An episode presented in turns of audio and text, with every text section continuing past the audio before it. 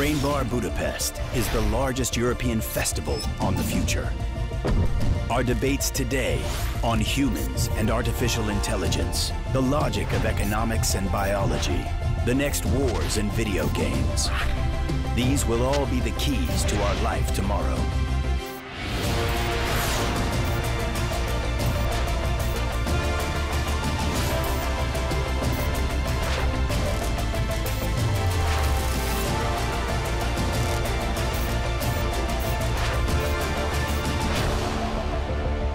Take part in it. Join us en route to the undiscovered lands and forbidden seas of the future.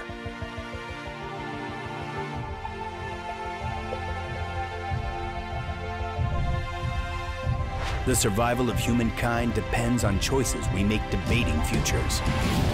You can be a part of it at Brain Bar Budapest. És igen, a része voltam másfél napig. Fantasztikus volt gyerekek ez a rendezvény. Szeretettel köszöntök mindenkit. Ez a SolarPod hírek és érdekességek a naprendszerből 12. adása. Lisó vagyok a házigazdátok, és végre úgy éreztem magamat, hogy ú, hogy nem vagyok hülye. Tehát ez, ez, komolyan, tehát elkezdtem ezt a műsort, kaptam hideget, meleget a véleményem miatt, minden miatt, és aztán jött ez a Brain Bar Budapest, második alkalommal rendezték meg ezt a rendezvényt itt Budapesten, és jövőre elmegyek, nem csak egy napra, másfél napra, hanem, hanem a teljes rendezvény idejére meg fogom venni egy jegyet, mert eszméletlenül jó volt, hogy végre olyan környezetben voltam, ahol, ahol a kérdéseim nem azt a reakciót váltották ki, vagy a véleményem, hogy én hülye vagyok, és hogy dögöljek meg, hanem értelmes válaszokat kaptam értelmes emberektől, ahol megköszönték a kérdésemet, ahol megköszönték a véleményemet, ahol emberek, akik idegen országból jöttek, azt mondták, hogy a, az én gondolkodásmódom egyszerűen, tehát hogy nagyon jó. Tehát én nem is akartam elhinni, mikor beszélgettem tenap este egy izraeli ö, szakemberrel, aki a, hát mi az, kriminalisztikában, criminal law, bűnügyi törvény, vagy én nem is igen, tehát a büntető törvénykönyv szakértője egy egyetemen ö, ö, tanít, ö, dr. Gabriel Helvi, ő Izraelből jött ide hozzánk, és fantasztikus előadásokat tartott tegnap, tehát összesen háromszor is hallhattam beszélni, aztán sikerült vele este pár beszélt, hogy beszélgetnem, és baromira jó, nagyon sok mindent megtudtam, tényleg, tehát hú, hú, gyerekek, tele vagyok inputtal, információval. A lényeg az, hogy majd befejeztem most ezt a rövid kis blokkot, akkor majd meghallgathatjátok, hogy Chris Hetfield ezredes, aki, ha jól tudom, egy jó darabig a nemzetközi űrállomás parancsnoka volt, majd a nasa dolgozott tanácsadóként, aztán most már nyugdíjba vonult, de itt járt nálunk Budapesten, és azt is tudnotok kell, hogy Chris Hetfield egy ö, fiának a, a kedves felesége magyar származású, és ö, az előadás után meglátogatta a rokonságot, egy fantasztikus ember, ö, dedikálta a könyvét a Brain Bar Budapest rendezvényen, volt szerencsém elmenni a párommal, kezet fogni vele, basszus, úgy éreztem magamat, mint egy 8 éves kisgyerek, így, így, így lealacsonyodtam előtte, tehát nem tudjátok elképzelni, hogy ez milyen érzés egy olyasfajta embernek, mint nekem, aki ki akar szakadni ebből a, ebből a általános magyar mentalitásból, aki, aki máshogy, tehát hogy próbál gondolkodni, aki nem akar ez a, majdnem csúnyát mondtam, milyen tehát, hogy ez a gyűlölünk, utálunk mindenkit, mindenkinek, a, tehát mindegy, hagyjuk ezt, biztos tudjátok ti is, nap mint nap találkoztok vele, ez, ebből ki lehet szakadni, ezen, ezen át lehet lépni. Hú, naromira nehéz, én is elkövetek rengeteg hibát, van, hogy én is nagyon bunkó vagyok, van, hogy én is rosszat gondolok, tök mindegy, tehát nem vagyok ö, senkinél se jobb szerintem, egyszerűen csak mindegy, ez van, a lényeg az, hogy fantasztikus volt a Brain Bar Budapest rendezvénye. Chris Hetfield pénteken, pénteken. tartott egy előadást a Bazilikánál. Viszonylag sokan voltak, nagyszerű volt a hangulat, és én voltam az első, aki kérdezhetett tőle, és, és nagyon jó volt, és ugye azt kérdeztem tőle, hogy lát-e arra valami esélyt, hogy, hogy a világ nemzetei, a világ népei, országai összefognak, és együtt, közösen fedezik fel a világegyetemet. Hát és ugye az első válasza, válasza az volt, vagy az első, a válaszának az első része az volt, hogy hát hogyha a történelmünkbe belegondolunk, akkor a válasza nem. Ugyanakkor nézzük meg például a nemzetközi űrállomásnak a példáját, hogy 15 ország kooperációjából jött létre. E, azért van remény, tehát van, van arra esély, hogy hogy esetleg a későbbiekben változna fog a dolog, de, de, de, de ugye elég lassan, tehát hogy vannak projektek, amik, amikben együtt tudunk dolgozni, aztán persze van, amiben nem, de most itt véget ért már megint nekem a zene, én ettől mindig agyfrász kapok, nem tettem be elég zenét, de mindjárt megoldom ezt. Meg is oldottam. Akit hallhattok, I am Yank, aki a Brain Bar Budapest 2006, 2016, bocsánat, Brain Bar Budapestnek a himnuszát ö, hozta össze, fantasztikus kis ö, himnusza, ilyen fő, fő címdala lett a Brain Bar Budapestnek, Majd lehet, hogy hát nem tudom, azt most egyelőre nem tudjátok meghallgatni, mert ami videót készítettem, azt feltöltöttem ugye a YouTube-ra, maximum, vagy YouTube-ra, majd maximum megosztom a linkjét, de hát mondom benne ilyen érdekes, tehát a bazilikán ültünk, ment a himnusz, aztán elkezdtek harangozni, én meg akkor azt mondtam, hogy harangzik. Hát mondom, gratulálok, tehát már utána kijavítottam magam egyből, de hú, van még mit tanulnom nekem is, azt kell, hogy mondjam. De, és kézzeljétek el, felkerestem I Am Yanket a Facebookon, fantasztikus kis zenéi vannak, amint hallhatjátok, itt most a beszédem alatt ő megy, és ö, megérdeklődtem, hogy berakhatom a podcastba a zenéjét, hát és természetesen megvásároltam most tőle az albumát, és ö, hogyha forrás megjelöléssel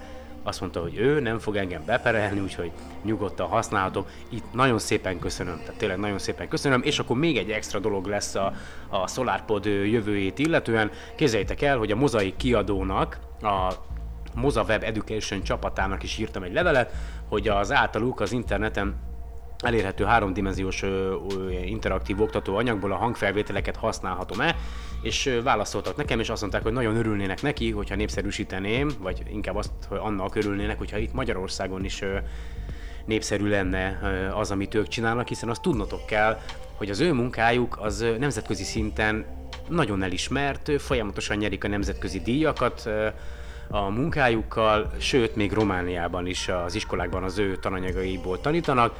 Képzeljétek el, hogy hol nem használják őket, már a korábbi adásomban is mondtam. Kitalálhatjátok? Magyarországon. Mindegy, itt a podcastban majd ö, hallgatni fogtok ö, néhány néhány, néhány ö, tananyagnak a hangfelvételét meghallgathatjátok majd ö, egy adott témával kapcsolatban, és a jövőben pedig azt tervezem, hogy oktatási céllal minden egyes műsorban, hogyha éppen lesz egy adott téma, és annak a Moza Web Educationnek van, vagy ahhoz van nekik anyagú, azt majd meghallgathatjátok. De a lényeg, hogy most egy kicsit eltérek a Brain Bar Budapesttől. Donald Trump, Amerikai Egyesült Államokban tudjátok, most megy az elnök választási verseny, tehát most azon megy a verseny, hogy kik lesznek az elnök jelöltek, majd akik, akikre aztán novemberben lehet szavazni, tehát egy őrültek háza van abba, azon a vidéken most.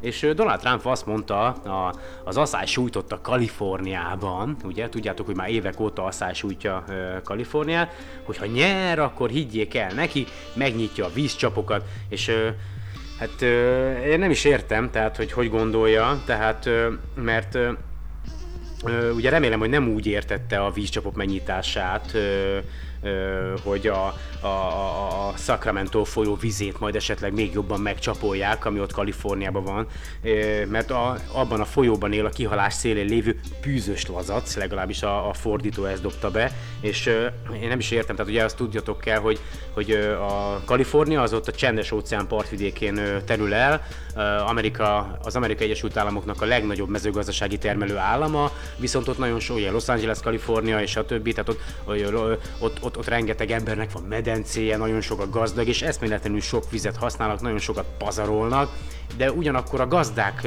a gazdáknak is korlátozták a víz használatát, és hát ez nem, nem igazán jó, tehát a gazdák ugye ennek nagyon nem örülnek, de hát ugye ott vannak az óceán mellett, tehát hogy miért nem használják azt a módszert, amit most Izraelben ö, csinálnak, vagy hát már elég régóta csinálják. Azt tudnotok el, hogy Izraelben vannak ilyen ö, tengervíz ö, sótlanító üzemek, ö, de ugye eddig nem volt túl hatékony ez a módszer, viszont nem olyan rég átadták a, e, ennek a tengervíz sótlanító üzemnek a legújabb ö, részét, ami 627 ezer köbméter ivóvizet képes előállítani a sós tengervízből csúcsidőben, azt hiszem órán, óránként talán, várjátok, a 600, na látod, azt nem írtam be, hogy mennyit. Lehet, hogy, lehet, hogy naponta 627 ezer köbméter, mert ez elég soknak tűnik. A lényeg az, hogy a a fordított ozmózis segítségével sótlanítják a, a tengervizet, és jelenleg az izraeli ivóvíz fogyasztásnak a, a 20%-át ilyen sótlanító erőművek adják, tehát ebből van az Izraelnek a 20% ivóvize, és az a terv ennek az üzemnek a megnyitásával, illetve majd a továbbiak építésével, hogy a 2016 végére az izraeli vízfogyasztásnak a felét ebből biztosítsák majd.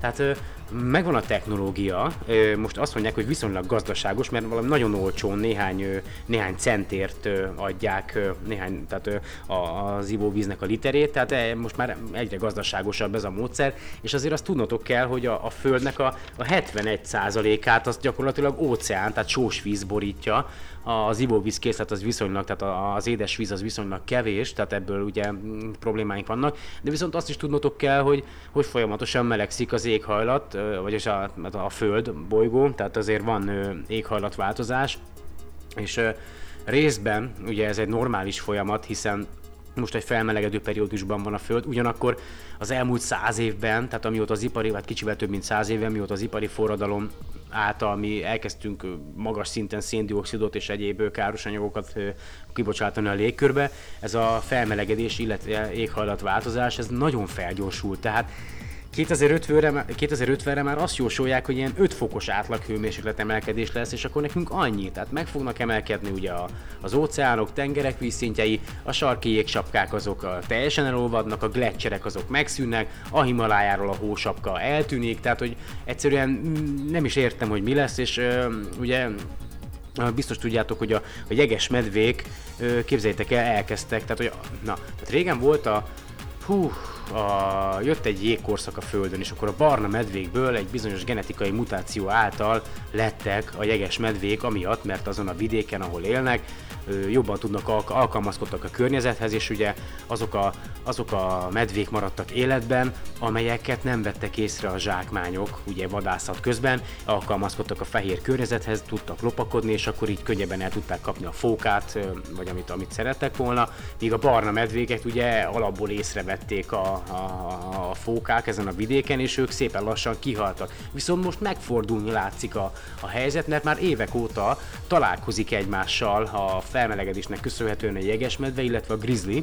és most már valamilyen grizzly és jegesmedve mutációk vannak, tehát prób- ugyanúgy változik a világ, tehát elképzelhető, sőt gyanítom, hogy előbb-utóbb a jegesmedvék el fognak tűnni erről a bolygóról a felmelegedésnek köszönhetően, és ugye vissza fog alakulni ez az egész, tehát a túlélésért folytatott harc, az evolúció, Hát mi felgyorsítottuk ezt, gyanítom persze, hogy lassabb ütemben, de bekövetkezett volna, de most, most tényleg ez van, tehát hogy különböző mutációk vannak, de már nagyon elmentem a témától. A lényeg az, hogy a következőkben a Moza Web Educationnek köszönhetően egyrészt ugye meghallgathatjátok majd, hogy hogyan is működik egy tengervíz sótlanító, tehát hogy hogyan állítanak elő sós tengervízből ivóvizet, utána pedig az következik majd, hogy mi is az üvegházhatás. Tehát mi is az az üvegházhatás, melyek azok a gázok, amelyek a, az üvegházhatást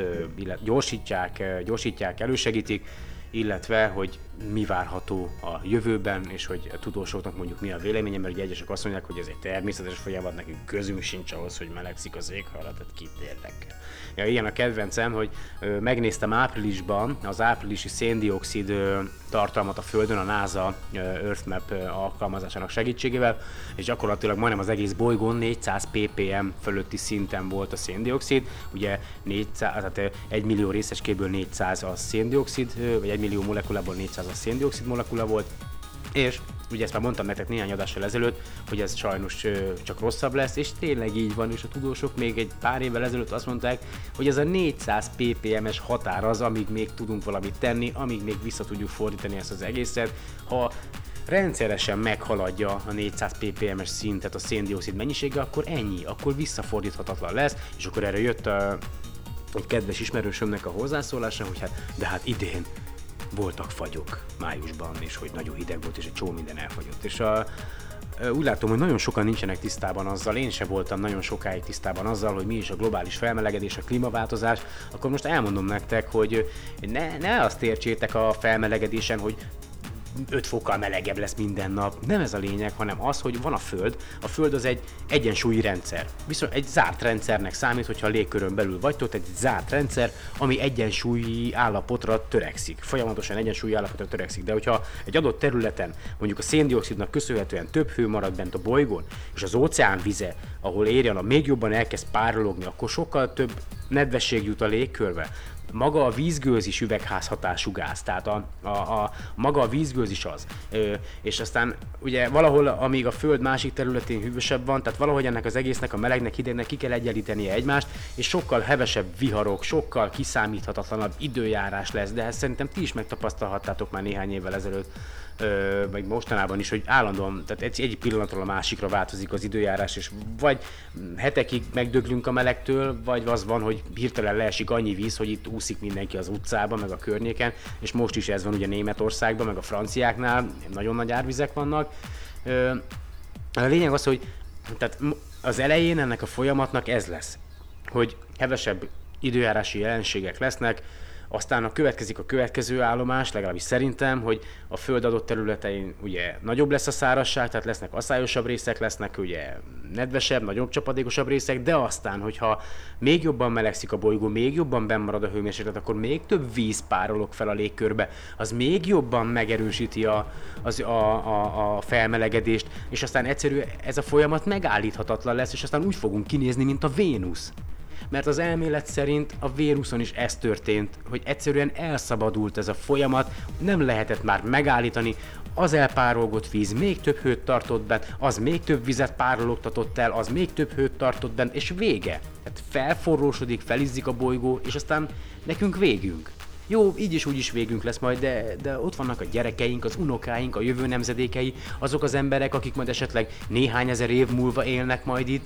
Ők mit fognak mondani, hogyha, hát jó, jó esetben mit fognak mondani, hogy amikor majd a föld alatt kell lakniuk, mert máshol már nem lehet megmaradni a bolygó felszínen, hogy hogy fognak azok minket szídni, azokat, akik itt éltünk. Tehát nem, nem gondolhatunk csak saját magunkra, gondolnunk kell az utánunk érkezőkre is.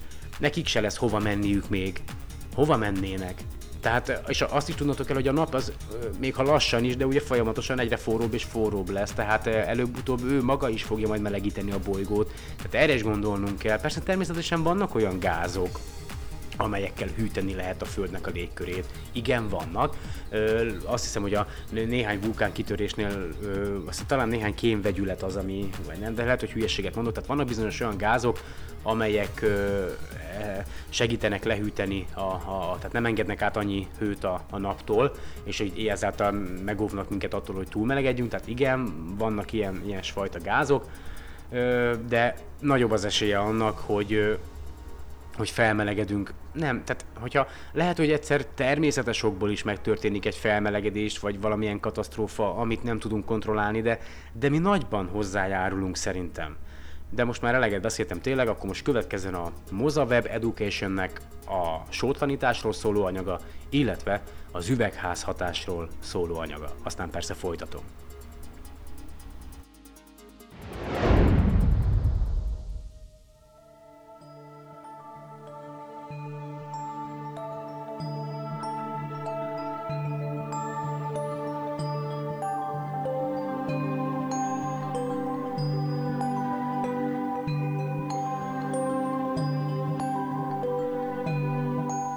Amíg élelem nélkül akár 30-40 napot is kibírunk, addig élet víz nélkül legfeljebb 3-4 napig elképzelhető.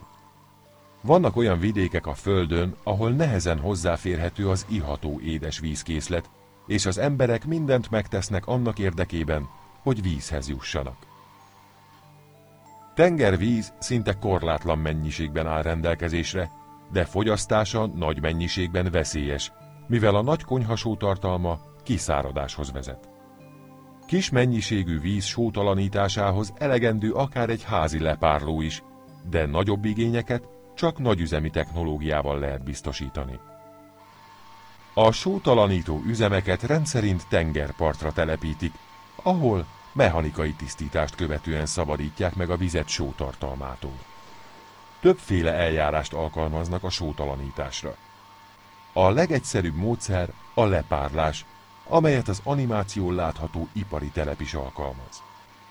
A folyamat célja az, hogy felforralással különítsék el a vizet a sótól. Egy lepárló egységbe több elemet építenek, amely mindegyikében fűtőcsöveket helyeznek el. A csövekbe forró gőzt juttatnak, míg a fűtetlen tengervizet felülről permetezik a forró csövek külső felszínére. A tengervíz lehűti a beáramló forró gőzt, amely a cső belsejében édes vízzé kondenzálódik, és alul kifolyik. Ugyanakkor a felforrósított tengervízből kiváló gőz a következő lepárló elem fűtőcsövének belsejébe jut. A lepárló elemek fűtőcsövéből a sómentesített vizet gyűjtik össze, míg a lepárló aljából a tömény sós víz távozik. Az utolsó lepárló elemből kiáramló gőzt visszajuttatják az első elembe egy termokompresszoron keresztül, amely megnöveli a gőz nyomását és hőmérsékletét. A tengervíz sótartalmát elektromosan töltött gyöngyszemek segítségével távolítja el az ioncserélő víztisztító. A gyöngyszemeket egy tartályba töltik, amelyben egy elvezető cső található. A tengervizet felül táplálják be a tartályba, amely a gyöngyszemek közötti pórusokon keresztül az aljáig folyik.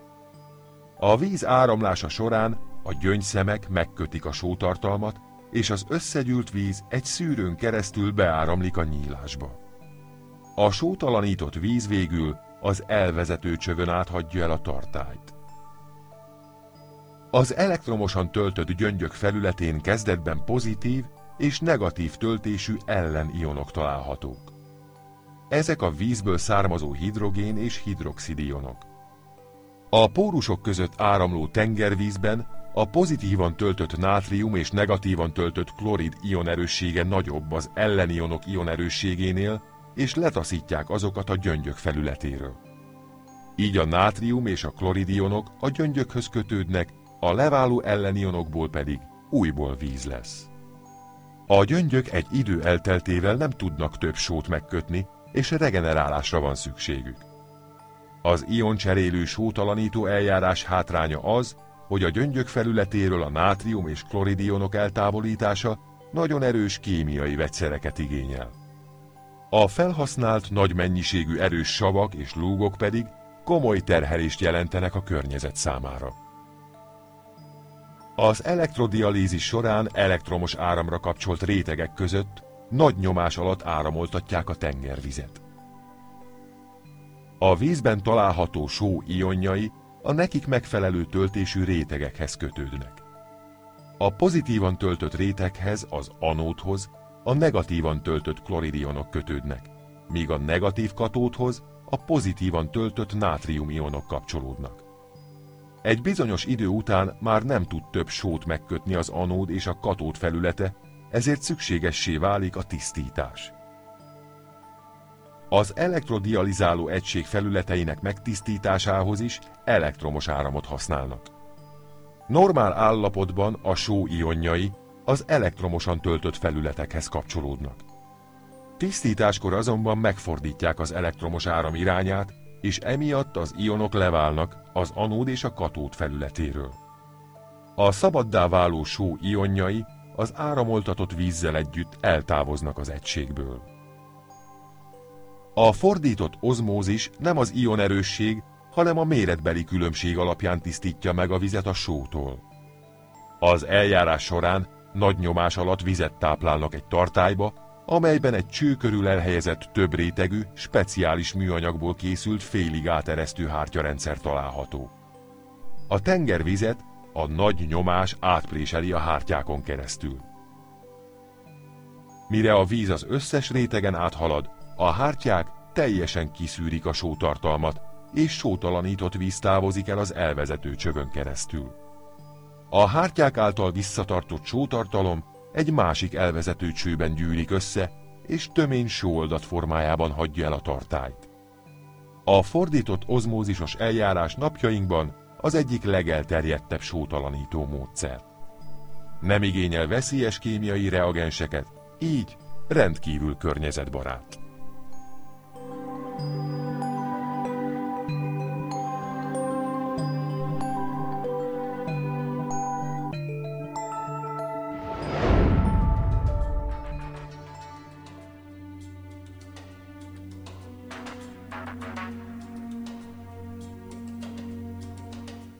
A napból nagy energiájú, rövid hullámhosszú sugárzás érkezik a Föld felé. Ezeknek az elektromágneses sugaraknak egy kis részét a légkör visszaveri, nagy részét viszont átengedi a felszín felé. Ezek a sugarak elérik a felszínt, ahonnan egy részük visszaverődik, a többi elnyelődik. A Föld ezért felmelegszik és hőt sugároz vissza a légkörbe. Ez a hősugárzás már alacsony energiájú és nagy hullámhosszú, felmelegíti a levegőt is. A Föld által visszasugárzott hőt a légkörben lévő üvegházhatású gázok jelentősen visszatartják, tehát a sugarakat először elnyelik, majd a Föld felé újra visszasugározzák, így a hő csapdába esik a légkörben. Ez a folyamat hasonlít az üvegházakban lejátszódó folyamatokhoz, ahol az üvegfelület hasonló funkciót tölt be, mint a légköri gázok. A napsugár az üvegen áthatolva elnyelődik a földben, ahol aztán hő sugárzódik vissza. Ezt a hőt az üveg már nem engedi ki, megreked az üvegházban, így a hőmérséklet jelentősen emelkedik. Az üvegházhatás jelensége nélkül a Földön 35 Celsius fokkal alacsonyabb lenne az átlag hőmérséklet. Az üvegházhatásért felelős gázok többsége természetesen is megtalálható a légkörben, mint a vízgőz, széndiokszid, metán vagy dinitrogénoxid. Az utóbbi száz évben olyan gázok jelentek meg, illetve nőtt meg az arányuk, amelyek természetes körülmények között nem találhatóak meg a légkörben. Ezek mind fokozzák az üvegházhatást, így több hő reked meg a légkörben. Nagy mennyiségű széndiokszid keletkezik a kőolaj, földgáz és kőszén tüzelésekor, továbbá az erőművek, ipar és közlekedés során is.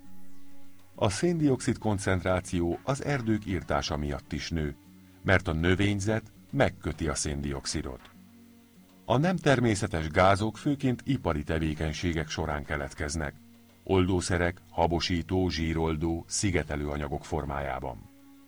A metán rothadási folyamatok esetében képződik, melyek részben a mezőgazdasági tevékenység során keletkeznek, mint a rizstermesztés vagy állattenyésztés, továbbá a hulladékgazdálkodás és szennyvízkezelés is metán termel. A dinitrogén-oxid a nitrogén tartalmú anyagok bomlásakor, például műtrágya használatakor keletkezik. Egyes kutatók vitatják, hogy a napjainkban zajló klímaváltozás, illetve felmelegedés szoros összefüggésben van az üvegházhatású gázok koncentrációjának jelentős emelkedésével. Szerintük egy természetes folyamatról van szó. A klímaváltozás és felmelegedés következménye az, hogy a sarki jégtakaró és gletszerek olvadni kezdtek, a tengerek és óceánok vízszintje emelkedik, így számos tengerparti város veszélybe kerülhet. Megszaporodnak a viharok, hurrikánok, az időjárás kiszámíthatatlanná válik, területek sivatagosodnak el, gyakoribbá válnak az erdőtüzek, az állatvilágban pedig számos faj veszélybe kerülhet. Ahogy így látom, kifelejtettem Chris Hetfieldnek a, a csodálatos kis zenélését, éneklését, úgyhogy most ő következik, és akkor majd utána folytatom a műsort, jó? Okay. All right, voice check is good.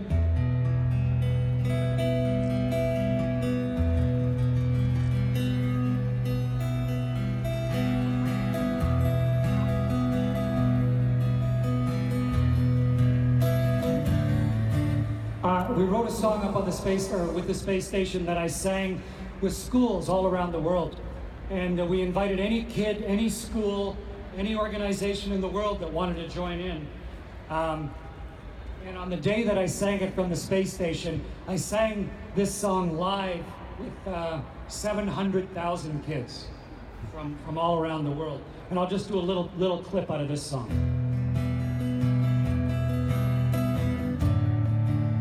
Push back in my seat. Look out my window. Here comes home. What once was ruled by fear now has 15 nations orbiting together here. So sing your song, I'm listening. Out where stars are glistening, I can hear your voices bouncing off the moon. If you could see our nation international. By the way, if you're a songwriter, it's really hard to get the lyric International Space Station into your song. International Space Station, you know why I want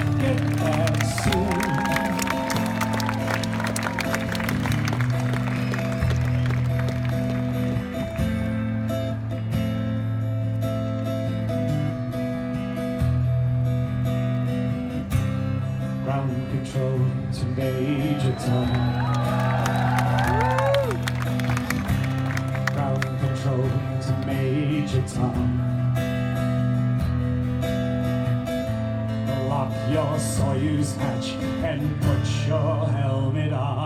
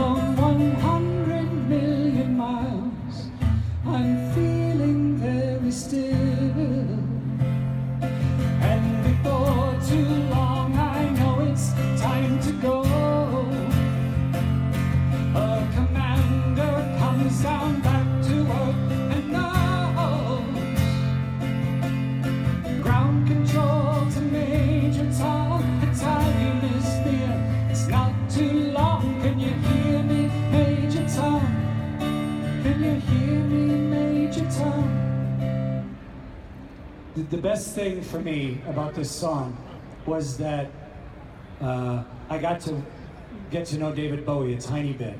And he wrote this song in 1968, before people had even been to the moon. And it was a fantasy in his head.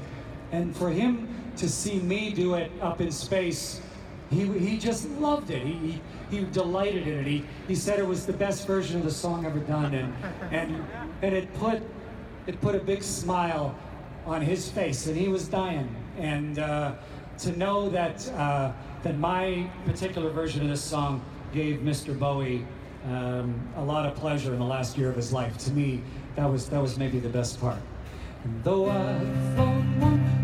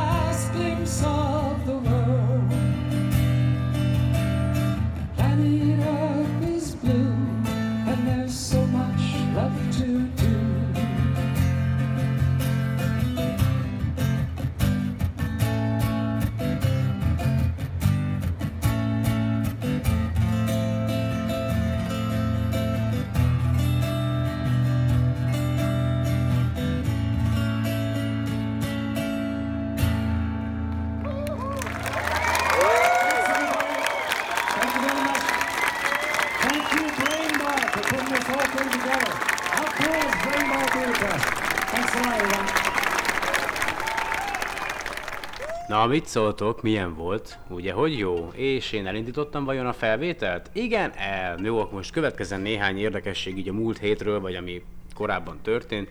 Aztán majd folytatom a beszámolót talán, vagy nem biztos, mert már eléggé benne vagyunk az időbe. A lényeg az, hogy jó hír azoknak, akik imádják a virtuális valóságot, mondjuk ide-haza, meg hát a világon, mert a Google ö, bejelentette, hogy Androidra a legújabb verzióban, az Android Developer N-ben már beépített úgynevezett Daydream névre, névre keresztelt virtuális platform lesz, és a nagyobb gyártók, mint a Samsung, a HTC vagy HTC, a Huawei, nem tudom hogy kell ejteni, LG, ZTE, Asus, Alcatel és a Xiaomi már ugye mondták, hogy ők le fogják gyártani a, a, a Google új operációs rendszerével kompatibilis mobiltelefonokat, úgyhogy szerintem egy néhány hónapon belül már már a boltokban biztos meg fognak jelenni ezek a virtuális valóság futatására alapeseté, alapesetben alkalmas mobiltelefonok. És ha már mobiltelefonok, akkor a Google azt is bejelentette talán egy pár hete, hogy 2017-ben piacra fogja dobni az első moduláris telefont. Ezt úgy képzeljétek el, hogy alapesetben a mobiltelefonok a hátulján lesznek ilyen csatlakozók, amelyre különböző modulokat úgymond lehet felcsatlakoztatni. Ha minden igaz, akkor ugye a telefonnak a kijelzője, a processzor, illetve a memória, az alapból be lesz ugye építve meg az aksi a telefonba, de a cserélhető modulok közé lesz, tehát ilyen vérnyomásmérő, plusz kamera, plusz akkumulátor, mikrofon, tehát gyakorlatilag annak már csak a képzelet szab határt, hogy mit lehet rácsatlakoztatni majd pluszba. A lényeg az, hogy 2016 végén megkapják a fejlesztők ezt a mobiltelefont, hogy aztán 2017 elejére már le tudják gyártani a szükséges modulokat, és aztán pedig piacra kerül maga a telefon, ami viszonylag drága lesz, mert ugye gyanítom, hogy a csúcsminőségi processzor, illetve memória lesz benne alapesetben, hogy azért ne kelljen már minden évben kidobni, ha már moduláris a telefon.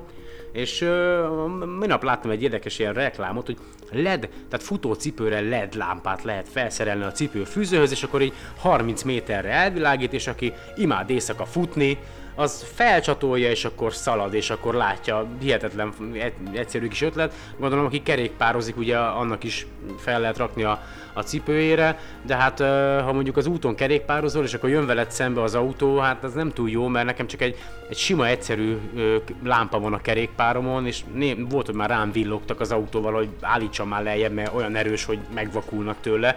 Azért nem egy kellemes dolog, mikor a szemébe világít valaki, pláne amikor vezetek, azt én sem nagyon csípem, mikor a, a szembe jövő úgy világít bele, hogy megvakulok. De egy másik téma, hogy ha visszatérve a virtuális valósághoz, hogy az eBay, megnyitja, megnyitotta az első virtuális valóság alapú áruházat. Tehát gyakorlatilag eBay, virtuális valóság, felveszed a telefont, és akkor VR-on tudsz válogatni, vásárolni, bár ha jól értelmeztem a cikket, akkor még a vásárláshoz vissza kell menni az eredeti mobil alkalmazásra, bár ha nem, ott a virtuálisan magát csak a termékek közt tudsz jelenleg böngészni, de hát ami késik nem múlik. Tehát lassan komolyan mondom, emberek ülnek majd a fotelba, a, a jó nagy hassal, érted bele, jobb kezébe a popcorn, vagy bal kezébe a sör, vagy nem tudom, és akkor virtuális valóság a fején, és amit vásároljunk, azt, azt veszem meg, azt veszem meg, azt Ja, mert mellé, mellé majd járni fog még ugye a, a az alapjövedelem, vagy mi az Isten, amit, amit terveznek, ez a feltétel nélküli alapjövedelem. Most már egyre több ország tervezi bevezetni kísérleti jelleggel ezt a feltétel nélküli alapjövedelmet. Nem tudom, hogy mennyire lesz ez jó. Láttátok egyébként a Wall-E című filmet? Néha olyan érzésem van, hogy ugye ahogy fejlődik a technológia, és egyre több munkahelyen ugye robotok veszik át az embereknek a, a, a munkáját előbb-utóbb, nem is tudom, hogy mi, mi, csak ilyen fogyasztók leszünk, és akkor az alapjövedelem, ú, nem tudom, ebbe rossz is belegondolni, tehát ezért viszonylag szerencsésnek mondhatom magamat a munkámmal, mert az én, én munkahelyemet, vagy az én munkakörömet azért elég nehéz robotokkal helyettesíteni egyelőre még. De a lényeg az, hogy egy másik téma, mesterséges intelligenciával kapcsolatban, tehát a Google az most nagyon ráállt erre a témára, meg még néhány nagyobb vállalat, de az a tervük, hogy egy olyan mesterséges intelligenciát hozzanak létre, ami ugyanúgy tud beszélni majd, mint egy ember, tehát meg se fogod tudni különböztetni attól, hogy most ő, ő mesterséges intelligencia vagy sem, tehát hogyha mondjuk egy fal mögül beszélgetsz vele, vagy telefonon, akkor egyszerűen nem, nem tudod, tehát hogy hihetetlen komolyan mondom. És a másik, ami a virtuális valósággal kapcsolatos, hogy megkap megkapta az első bírósági ügyét, a világ első mesterséges intelligencia alapú ügyvédje, aki, ha jól tudom, akkor jelenleg ilyen fogyasztóvédelmi ügyeket intéz, vagy én nem tudom pontosan, de belegondoltok ebbe? Tehát, hogy pont arról beszélgettem ezzel az izraeli ö, emberrel, ö, erre az ő egyik témája az volt ezen a Brain Bar Budapesten, hogy mi van akkor, hogyha a robotok ölnek majd, vagy ölnek, hogy hogyan büntetjük majd a robotot, vagy egyáltalán kit büntetünk, vagy kell-e büntetni, és akkor ő mondta, hogy gyakorlatilag az ilyen hivatalos ügyeknek a, a bírósági perére ezekre a helyekre teljesen alkalmasak a, a, a mesterséges intelligenciák, mert ezek szabály, szabályok, szabályokra vannak bontva, tehát ezek szabályszerűen működnek, a szövegezése is szabályok szerint mű, mű, történik, tehát ez simán rá lehet bízni virtuális valóságra, tehát ez, ezeket az ügyeket simán tudják, meg tudják írni a, írni a vádat, a, a fellebbezést, vagy bármit ezek a robotok, mert ezen a területen minden szabályok szerint működik, tehát nem lehet az, hogy mint, amit én most itt csinálok, hogy közvetlenül beszélgetek, hanem be kell tartani bizonyos előírásokat, amelyek alapján a mondatokat meg kell fogalmazni, úgyhogy ez baromi jó, baromi érdekes, és egy kicsit a, a gén manipulációra, a gene drive-ra visszatérve, ugye mondtam, meséltem nektek erről a CRISPR nevű génmódosító dologról, hogy most már egyre több helyen próbálkoznak vele, és készüljetek fel, hogy a jövőben napi szinten fogunk vele találkozni. Ö, bocsánat, most azt olvastam valahol, hogy hát ugyan nem százalék, 100%-os sikerrel, de 50%-os sikerrel sikeresen távolították el egerekből, illetve patkányokból a, a HIV vírusnak a, a DNS-ét, vagy a kódját, egerekből is patkányok, egerek és patkányok DNS-éből, és 50%-os hatékonysággal sikerült ez, tehát gondolom 50% esetben nem, meg lehet, hogy rosszabb lett a dolog, és meghaltak, de biztos vagyok benne, hogy ez a későbbiekben fejlődni fog, és milyen komoly lesz majd, hogy én elkapok valamilyen betegséget, hát remélem, hogy az écvírus maximum csak úgy kaphatom el, hogyha ha mondjuk vérvételt, vérvételen vagyok és fertőzött a tű, hát remélem, hogy ilyen nem lesz. De ha egyáltalán lesz egy komoly betegséged, elmész az orvoshoz, és akkor doktor úr, ez a bajom. Jó, üljön le. Megoldjuk. CRISPR beléd, még altatni se kell. Megkeresi, hol van a hibás kód, kivágja, viszontlátásra meggyógyult vége. Bár csak így lenne, hihetetlen komolyan. És egy másik érdekes téma a megújuló energiások, energiaforrásokkal kapcsolatban, hogy a, a skót partok mellett fog majd felépülni a, a világ legnagyobb úszó szélparkja. Tehát így jó, a skót partoknál végig az óceán tengeren ott lesznek majd a, a szélkerekek, és most is rengeteg ilyen van. Én csak képekkel látom, de, de, de, de, de ez egyik ilyen álmom, hogy eljutni egy ilyen helyre, ahol, ahol amerre csak nézel, mindenhol forognak a szélkerekek, meg naperőművek. Igen, egy másik érdekes dolog, hogy valahol Amerikában, vagy nem tudom hol, vannak ezek a naperőművek, ezek a tükrös naperőművek, amelyek így, van egy nagy torony, és azt körbeveszik ilyen kör alakba a tükrök, és a, azokat a tükröket lehet irányítani, és akkor a, az egy ilyen hőerőmű, egy nap hőerőmű, hogy a, a nap fényét azt oda irányítják a toronynak a tetejére, ahol van egy ilyen mm, kazán, vagy én nem tudom, valami dolog, és akkor a, ugye felforrósodik, és akkor azt a hőenergiát gyakorlatilag átadja a benne kering tetett víznek, vagy, vagy bárminek, és volt egy hogy be kellett zárni az egyik ilyen hőerőművet, meg kigyulladt az egyik tükör. Tehát azért komoly, van, van ám ereje, nem a csillagunknak, tehát hogy másodpercenként 600 millió tonna hidrogén alakul át héliummá. Tehát másodpercenként 600 millió tonna, tehát, egymá, tehát amíg én itt beszélek, addig Jézusom, tehát hagyd nem, több milliárd tonna hidrogén alakul át héliummá. Néhány másodperc, ez, uh, ez ah, na jó. És a lényeg az, hogy hogy a, a harmadik leggyakoribb elem a napnak a, a színképében, a vizet, az az oxigén. Tehát mit szóltok hozzá? Tehát, hogy a, ugye Giordano Bruno volt az, akit szerencsétlen ugye mágia halára ítélték a nézetei miatt, tehát ő volt az, aki előállt talán először azzal eh, az egyház felé, hogy hát hogy nem a, a föld körül forog minden, hanem mi a nap körül keringünk, és hogy a, a mi világunkon kívül vannak még más hasonló világok, csillagok, amelyek körül ugyanúgy keringenek bolygók, és hogy miért is akartam Giordano Bruno-ra? Ja igen, hogy ő, ő mondta azt, hogy a, hogy a, a, a napunkban ugyanazok az anyagok megtalálhatóak, ugye hát ez egyértelmű, mint, mint a Földön, hiszen a nap is azokból az anyagokból állt össze, bár leginkább hidrogénből, ugye ami az előző csillag robbanásakor keletkezett. Tehát, na jó. És már mindegy, hát a lényeg az, hogy nem tudom, ismeritek ezt a, a Pepper nevű robotot? Van az a robot a amit talán Kínában gyártottak. Most mi van? Mi van? Vége van? Mi a franc? Halló? Halló, halló, halló, halló?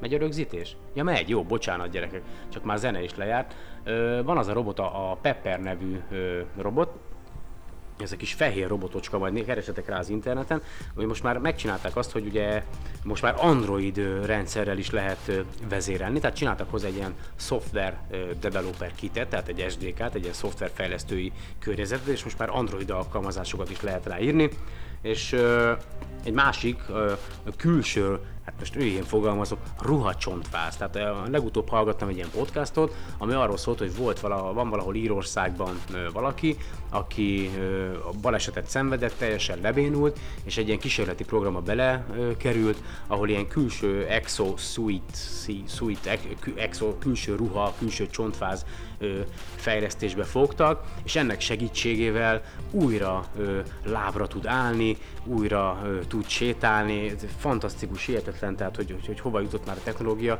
Remélem, hogy ezek a dolgok előbb-utóbb ugye olcsók lesznek, nagy tételben előállításra kerülnek, és akkor azoknak az embereknek, akiknek bármilyen ilyen sajnos nehézségei vannak, ezek a problémái el fognak tűnni.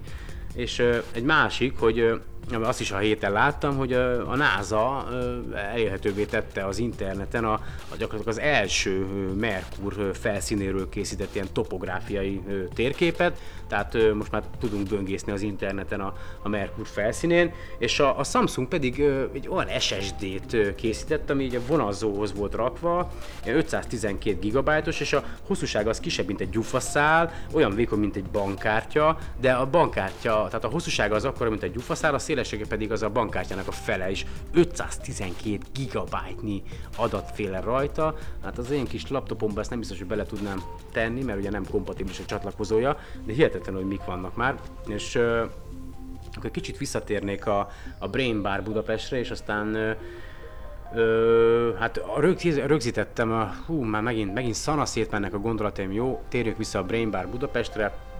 Ö, Tudom, tudom, szanaszét mennek a gondolataim, higgyétek el, ez nekem is problémát jelent általában, de a Brain Bar Budapesten volt egy úgynevezett Neil Harbison nevű uh, cyber, cyborg artist, uh, cyborg művész, akinek képzeljétek el az agyába hátul bele van építve egy, egy chip uh, plusz Bluetooth, uh, internet, tehát wifi, uh, és kilóg a fejéből egy ilyen antenna egészen a, a, a személyig, vagy az óráig, mert ő amúgy színvak. Tehát ő születésétől fogva színvak, és hogy mindig is zavarta, hogy, hogy nem látja a színeket, és aztán kitalálta, hogy minden egyes színnek van egy hangja, van egy hang rezgése, és akkor ezen a kis ö, antenna végén van egy kamera, ami látja, hogy ö, minek milyen színe van, és aztán továbbítja a jelet, ezt a hangjelzést az agyába, és ö, ennek segítségével gyakorlatilag érzékeli hangok alapján a színeket, és megtanulta, hogy melyik hang milyen szint jelent.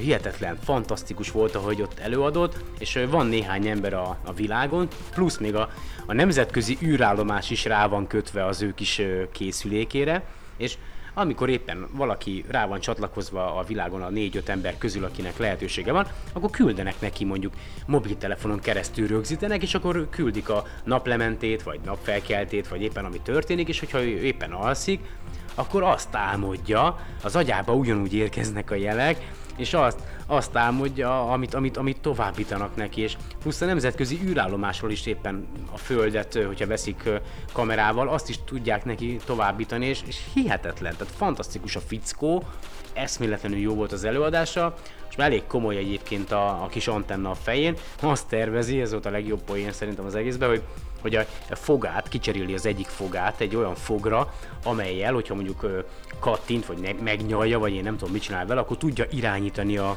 a kis kamerát a fején, tehát balra, jobbra, fölle, és ez a Bluetooth tusz, az jó, jó, az lesz a neve az egésznek, fantasztikus volt, és akkor volt még valaki, igen, meg is van, dr. Sebastian Gorka, akinek a, a, a, a szülei az ö, elméletileg magyar, hát nem gyakorlatilag is magyar származásúak, 1956-ban hagyták el Magyarországot, és ő, ő a terrorizmus, terrorizmusról tartott ö, előadást, hogy a terroristák hogyan ö, próbálnak meg toborozni a, hát a, az interneten, online ö, ö, helyeken, és a, az elmondása szerint több mint 30 ezer ilyen helyen, platformon vannak jelen a terroristák, és ö, állandóan nyomatják a, a, a propagandát, és próbálják ugye az embereket behúzni, tehát hogy minél többen menjenek terroristának, és amióta az ISIS ugye megjelent, azóta a mutató statisztikai adatokat, hogy megemelkedett tényleg a, a terrorcselekményeknek a száma, azoknak az embereknek a száma,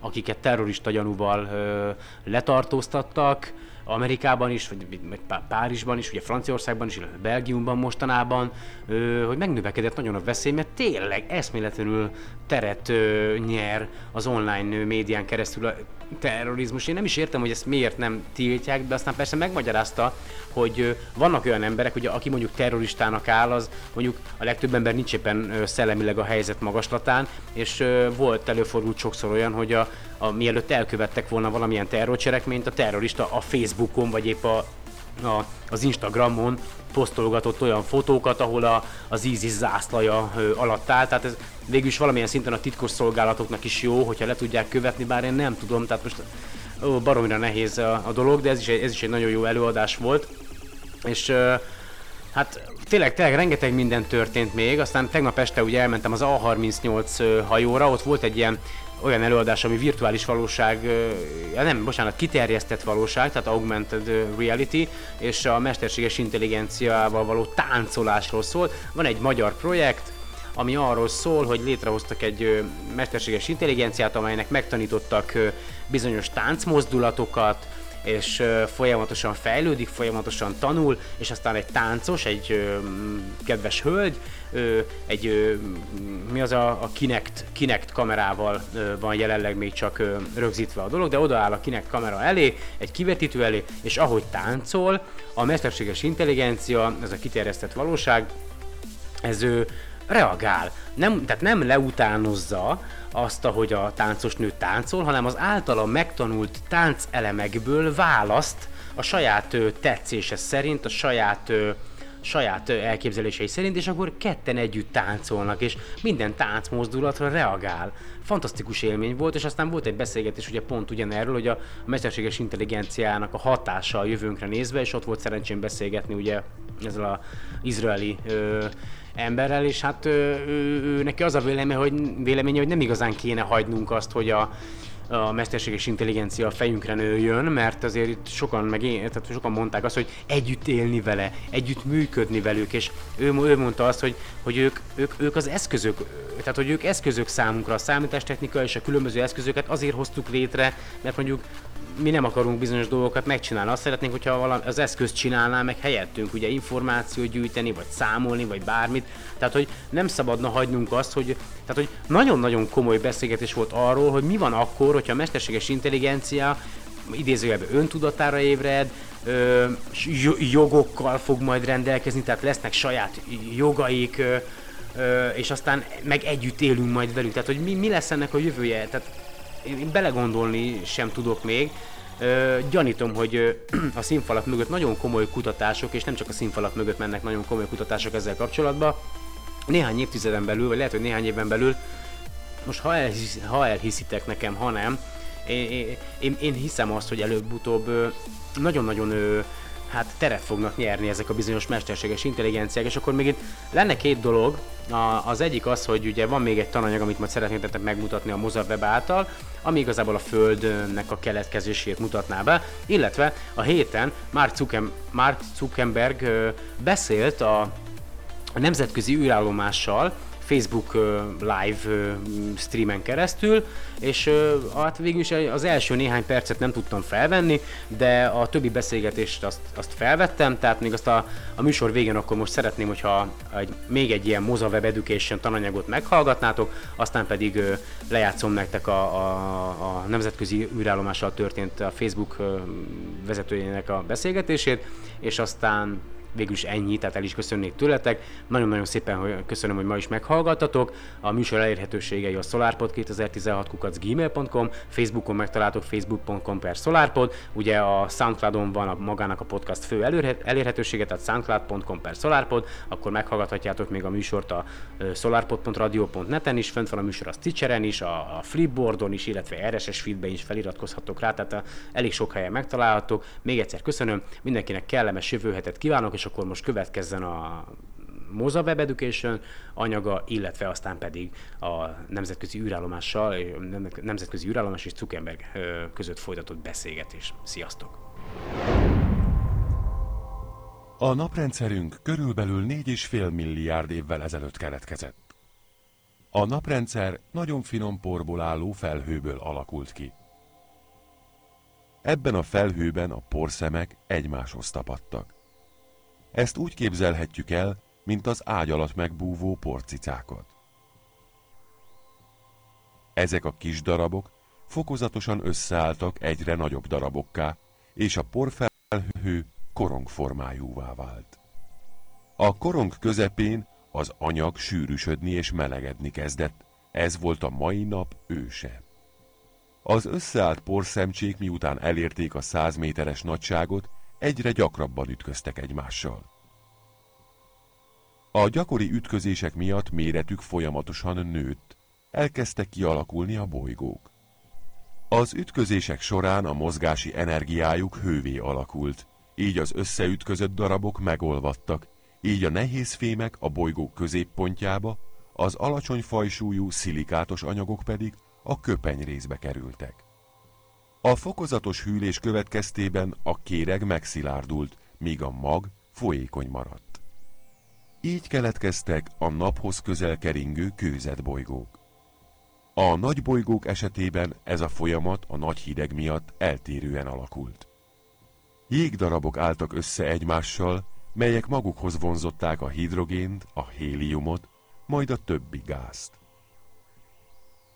A naprendszer bolygói számos ütközést szenvedtek el születésük után, ezek az ütközések módosították forgási sebességüket, a forgási tengely irányát.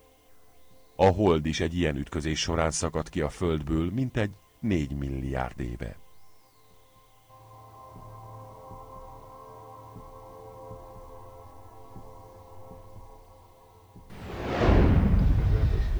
Um, most astronauts that have been up here over the years will say that their tastes change a little bit. Um, I think it has to do mostly with uh, we kind of get a fullness in the head uh, due to the environment. We uh, have a fluid shift of our body because the, the gravity's not pulling um, um uh, down.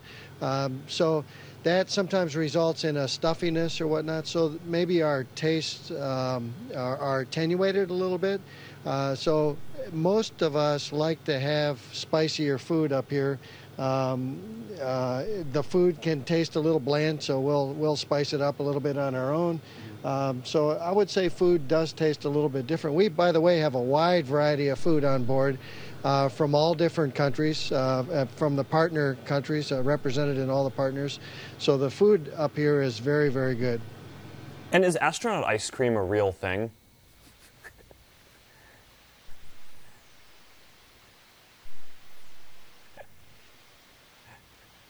We know that uh, astronaut ice cream that you buy in the gift store, that powdery stuff, yeah, that's not real. But uh, we've had ice cream on board. When SpaceX came up, they delivered a bunch of ice cream in a freezer, so that's been quite the treat. I think we're down to our last few bars. We're trying to ration it. So that's the real ice cream, and that's uh, quite a treat up here. Awesome. All right, so I want to make sure that we get back to our, our live community because um, this is their, you know, the first chance that, that we've had to stream live to, to space. Um, so Rob has a question, uh, which is, what advice can you give aspiring explorers like me uh, regarding how you got to be where you are today on board the International Space Station?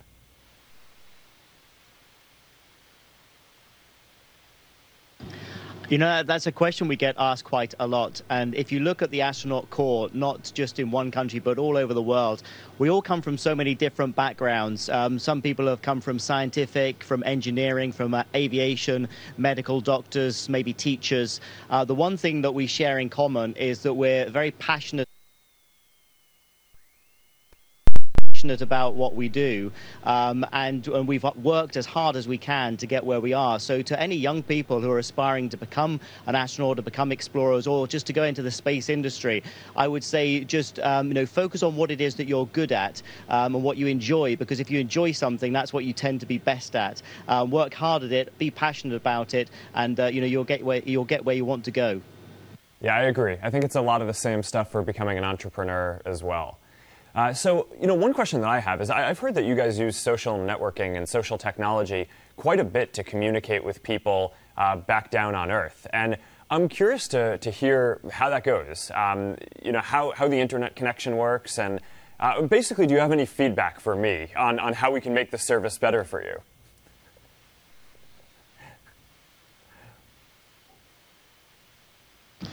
You know, social media is uh, is a really nice way to reach your friends and family from up here. And uh, you know, our internet connection is actually a relatively new thing, and so um, we're very happy to have that because you know I, the whole world has become so connected that it's it really feels. Uh, feels good that we can sort of be connected. It's not quite the same speed bandwidth that that uh, folks have down on the ground, but it's it's uh, good enough, and it allows us to keep in touch with uh, with friends and family. But uh, you know, social media for us, for me personally, I can say is is great because it's one way that I can share the photographs that I take and and a few thoughts that I have up here. Because one thing about life up here, it's so unique, and uh, it is such an opportunity and a, a, blessing for us to be up here that. Um, be able to share it with other people, especially a wide audience. I mean, a huge audience, frankly, with social media, is uh, is just a, a tremendous benefit. So um, you know, for myself, I just I enjoy being able to share pictures and you know a few thoughts from our experience up here. Yeah, well, I, I love following the photos as well myself. So, what do you guys do for fun when you're when you're out in um, in a zero gravity environment? I mean, what's the most fun thing that you've found to do that that uh, you didn't expect?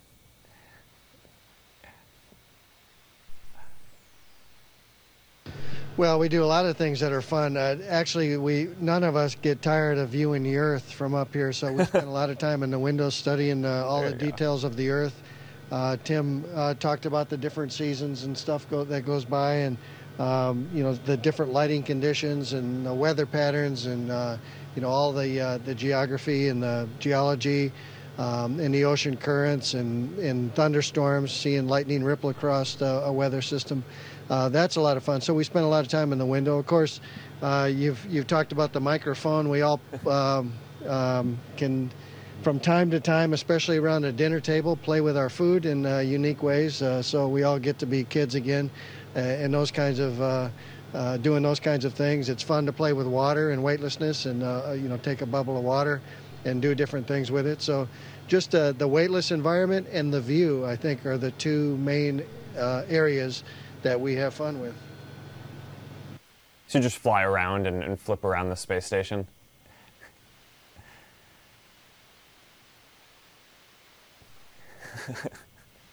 there you go. That's what I was looking for. All right. So, going back to a, a, a science question for a bit. Um, thank you guys for doing that, by the way. I think it would not have been a complete first live to, uh, to space without uh, some astronauts uh, flipping around in, in zero gravity. Um, so, going back to science for a second, and you, you, were talking about how a lot of this is experimenting on the human body to see what, um, what it can take in space. What's the longest period that any astronaut has remained in space? Um, and, and, what are the experiments that are being conducted um, geared towards future, longer space travel and exploration?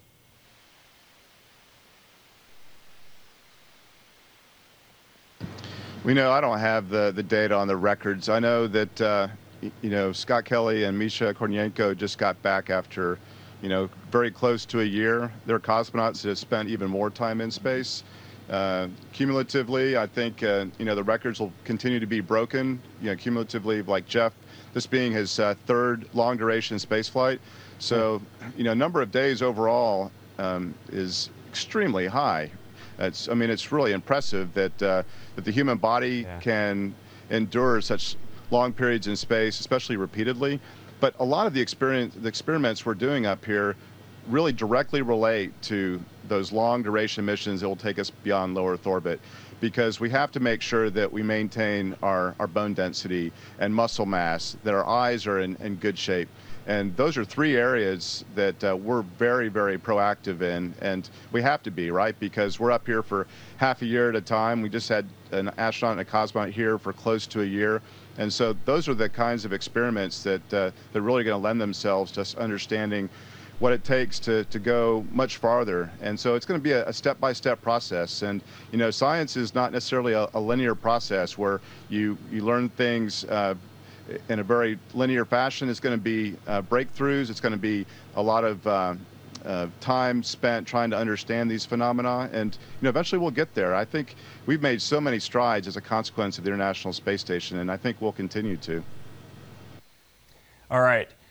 Um, I think we probably have time for one more question. And, you know, Facebook being a technology company, what I'm really interested in is, you know, how, all this works, right, scientifically and technologically. So I'm really curious to hear what is your, your favorite or what do you find to be the most interesting uh, piece of technology involved in getting to space and operating the space station and, and all of what you guys do? Um, especially something that, that the audience who's watching right now might not, have, might not be thinking about.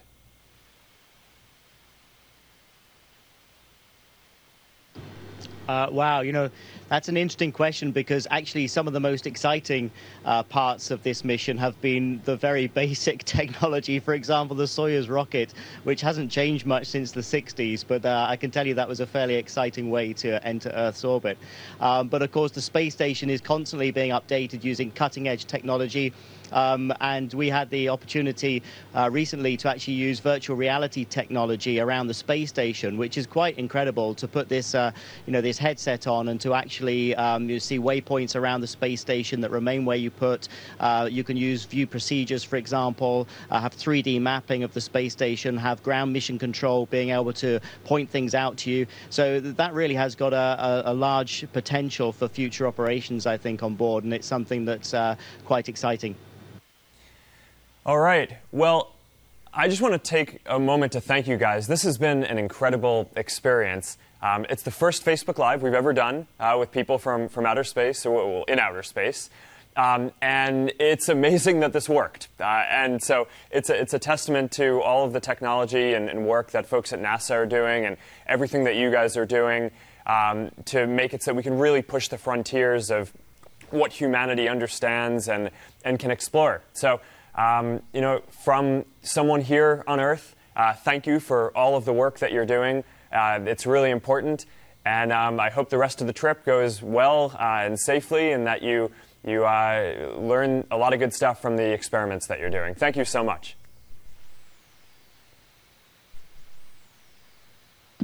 Thank you, Mark. It's been a pleasure talking with you. Take care. Station, this is Houston ACR. That concludes the event. Thank you. Thank you, Facebook. Station, we are now resuming operational audio communications.